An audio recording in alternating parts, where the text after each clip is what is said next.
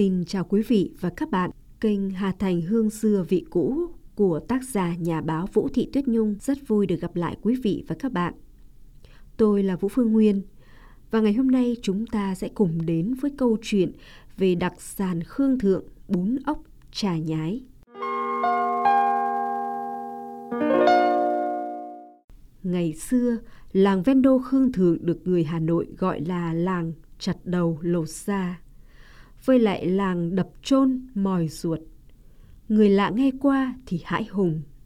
Nhưng thực ra đó chỉ là cách gọi vui của người Hà Nội khi nhắc đến hai món đặc sản của làng, chả nhái và bún ốc. Đầu tiên là bún ốc. Nghe danh lâu rồi, nhưng thực mắt nhìn, miệng nếm thì tôi chưa một lần nào.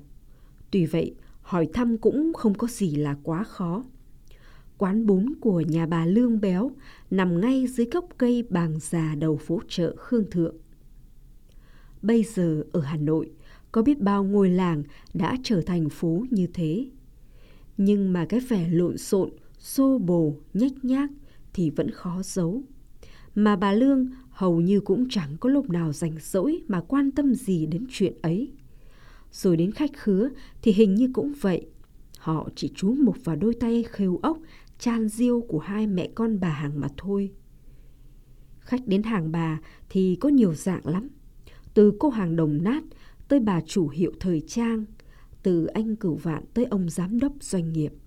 Hễ ai hợp khẩu thì kể như khó xa rời nổi một ngày. Họ đã đến hàng là đông mấy cũng chịu khó chờ. Vì không chờ, nhà hàng cũng chả cần mời gọi. Mẹ con bà hàng luôn túi bụi, đập chôn moi ruột những con ốc nhồi ta béo vàng, trần vội những bát bún phú đô trắng muốt. Tiếng chiếc dìu nhỏ đập ốc lách cách, tiếng sóc bún trần sóc rách nước chảy. Thực khách nghe cũng vui tai và gợi cảm khi miếng ngon đang sắp kề miệng đến nơi. Theo như nhiều người nhận xét thì bún ốc Khương Thượng mang dấu vết của món canh ốc bung hay còn gọi là ốc om của vùng đồng bằng nông thôn Bắc Bộ ngày trước. Nước canh non hơi đục vì có cả mè chua lẫn giấm bộng, lại hơi xanh sánh vì có chất bột từ chuối xanh và đậu phụ. Và bát bún cũng chỉ chan sấp sảnh, không võng vãnh như bún ốc nóng trên phố. Dù là món quà đặc chất quê nhưng hấp dẫn được khách xa gần, cũng không thể không gọi là có chút duyên riêng. Bà Lương làm duyên cách gì vậy? Chả có gì, chỉ là ốc phải béo, đầy miệng múp chôn, đậu phải mới, mềm, chuối xanh già quả, giấm bỗng thừa đúng giấm bỗng nếp cái hòa vàng. Mẹ tự gây lấy, không mua ngoài chợ, rau ghém phải tươi ngon, có thế thôi. Bà Lương vừa nhoay nhoáy đập chôn ốc, vừa trả lời vắn tắt. Chưa hết câu, mấy con ốc béo vàng, bóng nhảy đã nằm trọn trên mặt bát bún. Bà nhanh tay bốc súng hành hoa tía tô dài lên, và chan vào một muôi canh chuối đậu nóng dẫy, ánh màu vàng nghệ tươi, đỏ rực màu cà chua trưng hành mỡ thơm ngậy. Mấy năm gần đây, bà Lương đã xây được ngôi nhà cao to lừng lững. Từ phía ngoài đường Trường Trinh nhìn vào, đã thấy chót vót dòng chữ đắp nổi, bốn ốc bà Lương. Quá như tên một hãng kinh doanh lớn tầm cỡ quốc gia, quốc tế. Thật mừng cho bà, một đời chiêu chắt, thức khuya dậy sớm. Thức khuya dậy sớm Làng Khương Thượng xưa vốn là một làng trồng lúa ở mạn phía nam kinh thành Thăng Long, Hà Nội. Cũng như nhiều vùng quê thuộc huyện Thanh Trì, nay thuộc quận Đống Đa. Đất làng Khương Thượng vốn thấp trũng, có nhiều ruộng lầy, lắm cua, nhiều ốc, lươn trạch, ếch nhái cũng vô khối. Ấy chính là cái duyên do khởi phát hai món đặc sản nổi tiếng của làng. Một là bún ốc, hai là chả nhái. Chứ thực ra người dân Khương Thượng vốn sinh sống bằng nhiều nghề lắm.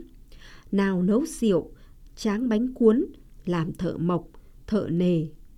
Chợ Khương Thượng giờ đây hầu như vẫn còn nguyên dấu vết của một ngôi chợ làng họp theo phiên tự ngày xưa. Nhưng mà các giống thủy sản nổi tiếng thì mất đâu sạch. Đương nhiên là chúng không thể sinh sống trên nóc những ngôi nhà gác mỗi ngày đang mục mọc thêm, kín chặt các xóm ngõ. Bởi thế gọi là bún ốc hay trà nhái Khương Thượng.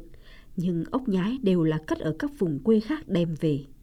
Chỉ có do người Khương Thượng thạo tay chế biến thôi. Mà cũng chẳng có mấy người còn giữ nghề. Cả thầy có ba bốn hàng bún ốc với ba bốn hàng trà nhái. Có nhiều nhặt đông đúc gì đâu. Nhưng một số hàng bún ốc Khương Thượng này cũng chiều đãi thị hiếu muôn màu của thực khách. Bát bún ốc cũng đủ cả thịt bò, giò heo, có khi còn đập thêm cả đôi lòng đỏ trứng. Thật sợ quá. Nhưng có cầu có cung, biết làm sao được. Nhà ông chủ quán trà nhái mang cái tên hiệu Mỹ Miều Thanh Hằng là một trong số đó. Thời thế thay đổi, thịt nhái bây giờ tuy khó kiếm, nhưng người Khương Thượng lại sáng tác ra đến tận 9 món. Nào là xào xáo nướng rán, cho tới tận cả lẩu nhái nữa thì thực lạ. Trong chảo đang là món ếch rán giòn và trà ếch cổ truyền của làng Khương Thượng. Chảo mỡ sôi, dí rách, những con nhái lặn ngụp như thể các vận động viên bơi lội nhấp nhô bên những miếng trà viên tròn dẹp như những chiếc bánh rán. Chỉ có là nó không đến nỗi nở phồng như bánh rán toàn bằng bột. Đây chỉ là thịt nhái có pha chút bột thôi. Cái mùi thơm của trà nhái nó đặc biệt lắm. Có một vẻ thơm tho, thanh nhã hơn hẳn các món thịt thủy hải sản khác. Chắc là do thân hình nó mảnh mai, nhẹ nhàng hơn chăng? Tuy nhiên, chế biến thịt nhái để có thể dậy lên mùi thơm chết người ấy thì không phải là ai cũng có thể.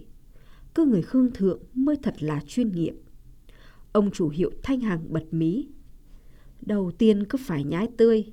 Sáng sớm gom hàng các vùng đưa lên phải nhanh tay làm sạch, sát muối rửa kỹ để thật ráo. Con nhái không ráo mà đã đem chế biến là rất tanh. Nhái sán giòn thì đem ướp nguyên con với nghệ, hành tỏi, hạt tiêu, nước mắm, mì chính và chút bột chiên. Chả nhái thì băm nhỏ, trộn ớt tươi, hạt tiêu, hành khô băm, nước mắm ngon, mì chính với ít bột mì rồi viên lại. Tất cả đem rán sơ một lần. Khi nào khách vào bàn gọi món, sẽ đem dán lại cho thật giòn. Rắc lá chanh thái chỉ là xong. Bà chủ Thanh Hằng không giấu bí quyết. Nói thì bảo cách gì cũng trả được như xưa, nhưng thật là thế. Người Khương Thượng bây giờ đa phần đều hay lạm dụng bột mì và mì chính. Bởi thế miếng trà nhái trà được ngon ngọt thật hột như xưa. Nhưng lâu lâu thì khách sành ăn vẫn thấy thèm nhớ. Lại gọi hàng và lại chép miệng, chép miệng, hoài nhớ ngày xưa. Các món ăn từ thịt nhái của làng Khương Thượng có lẽ xưa nay vẫn chỉ chuyên để bán buôn. Một thời có hàng trà nhái bà cốm Khương Thượng bán xong khá là nổi tiếng khắp khu phố cổ, phố cũ Hà Nội.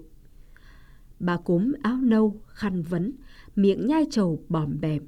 Gọi là hàng xong nhưng hầu hết đều là khách quen đặt trước với bà. Từ cái thủ Hà Nội còn chả có mấy nhà có điện thoại mà nghe gọi.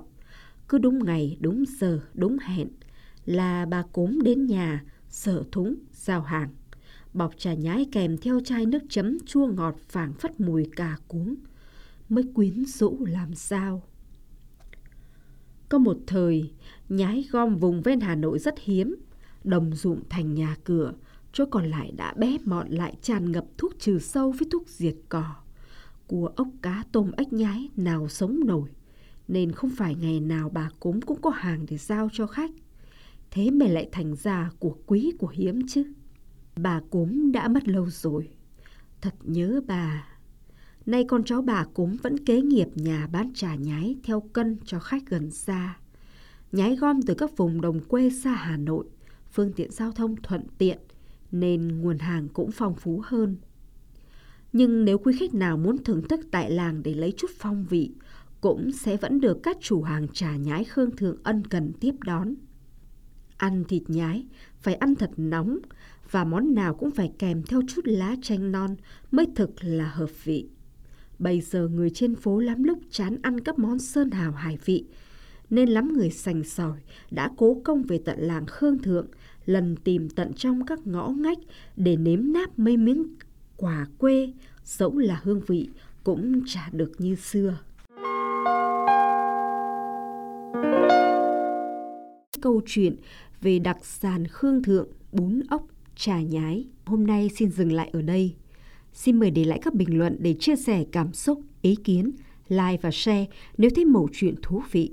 Hà Thành Hương xưa vị cũ xin cảm ơn và kính chào quý vị.